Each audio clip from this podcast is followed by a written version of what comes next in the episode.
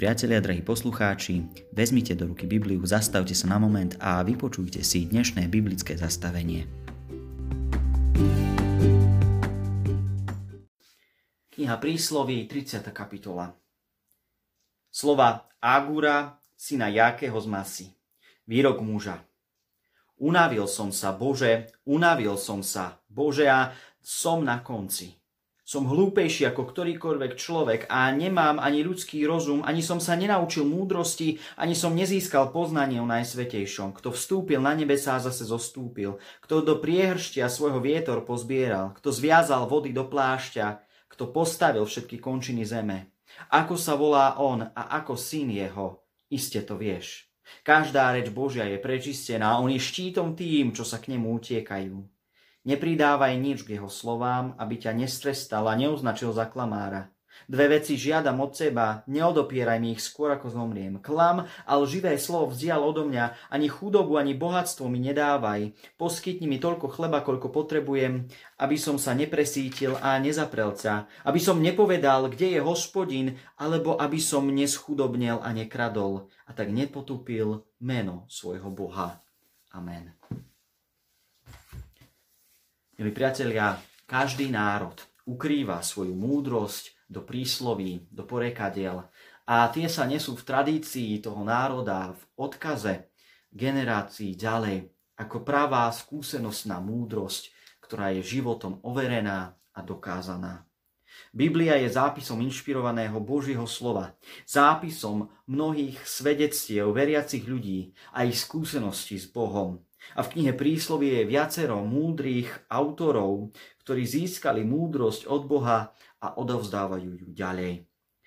Agur, syn Jakého z Masy.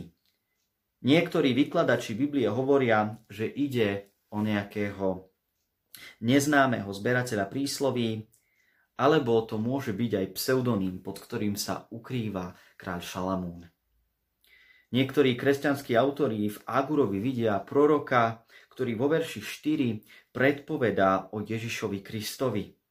Významný komentátor Tóry a autor talmudických komentárov Rabí Raši ale k tomu hovorí, že pri otázke na syna, ktorá vo štvrtom verši znela, sa referuje na múdrosť Tóry, teda Božieho zákona a tomu rozumel Mojžiš. Najlepšie tomu podľa neho rozumel Mojžiš a nie väčšieho proroka ako Mojžiša. To je pohľad Žida na tieto príslovia. Každopádne Agur nám v písme zanechal svoju skúsenosť a Božie zjavenie v slovách 30. kapitoly knihy prísloví. Svoj odkaz uvádza ako zhrňujúcu skúsenosť, ktorú vie odovzdať na konci svojho života, keď je už unavený a sám vníma svoj koniec. Upozorňuje nás, že nie je žiaden mysliteľ, a sám seba nepokladá za múdreho, no paradoxne sa jeho múdrosť prejavuje, keď smeruje čitateľa na najdôležitejšie skúsenosti svojho života. Akoby až na sklonku dní spoznal, čo je dôležité a preto nám to musí povedať. Sú to v dnešnom texte dve zásadné veci. Tá prvá je upriamenie našej pozornosti na zdroj všetkej múdrosti pre život a to je podľa písateľa Božie slovo ktoré je preverené a ako zlato v ohni prečistené. Teda skúsenosťou a životom mnohých generácií prežuté a ako užitočné a pravdivé aj skrze životné skúšky overené slovo. To je veľmi dôležitý poznatok. To druhé je upriamenie na správny hodnotový systém. Upozornenie, že to, čo človek potrebuje k životu, je niečo celkom iné než možno na začiatku túži a predsa je to viac než dosť. Agúr vo svojom živote túži po pravde a po dostatku chleba na každý deň. Nechcel bohatstvo ani chudobu, aby pre jeden či druhý extrém nezapieral Boha a nepochybovalo o ňom. Pozrime sa krátko teda na tieto dva body. Prvý môžeme nazvať preverený zdroj múdrosti.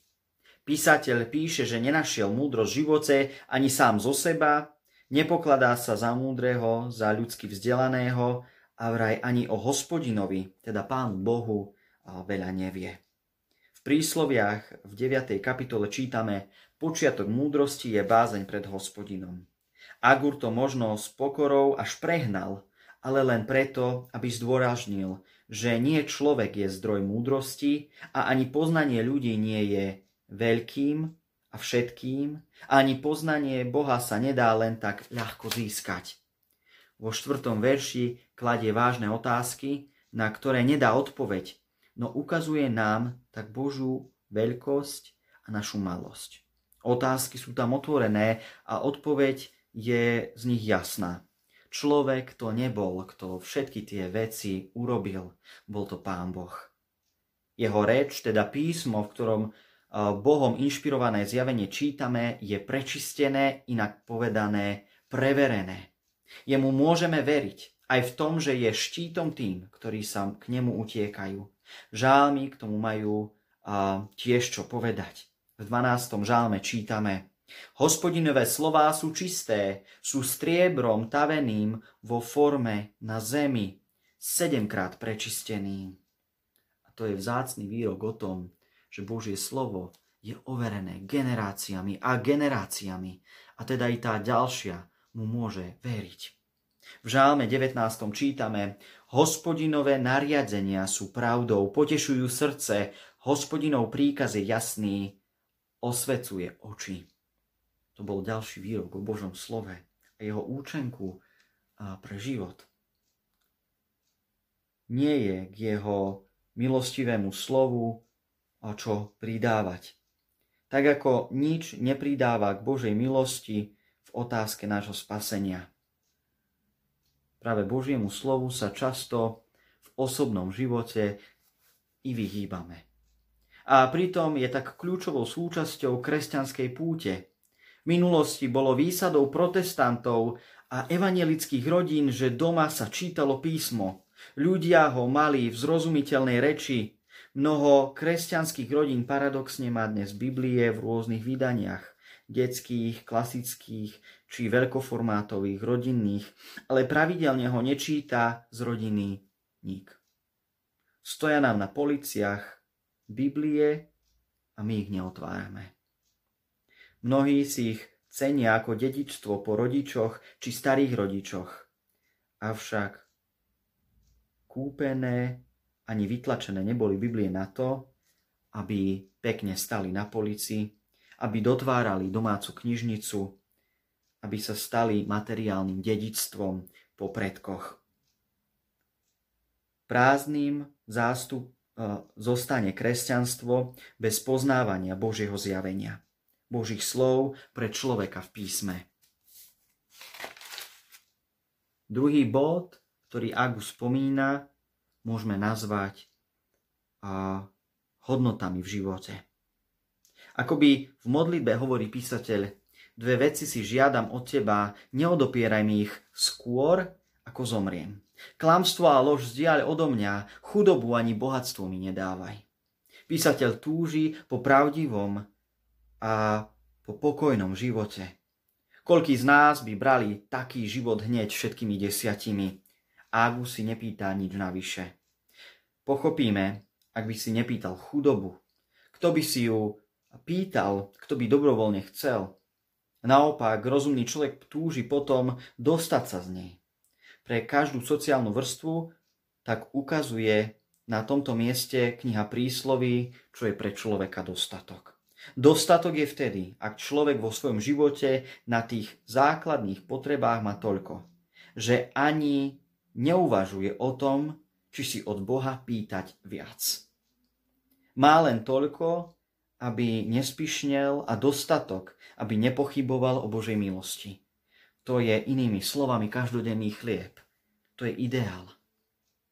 Keď človek vníma, že všetko, eh, čo má, je od Boha a je toho dosť ako chleba na každý deň, váži si to požehnanie a netúži po inom bavečom.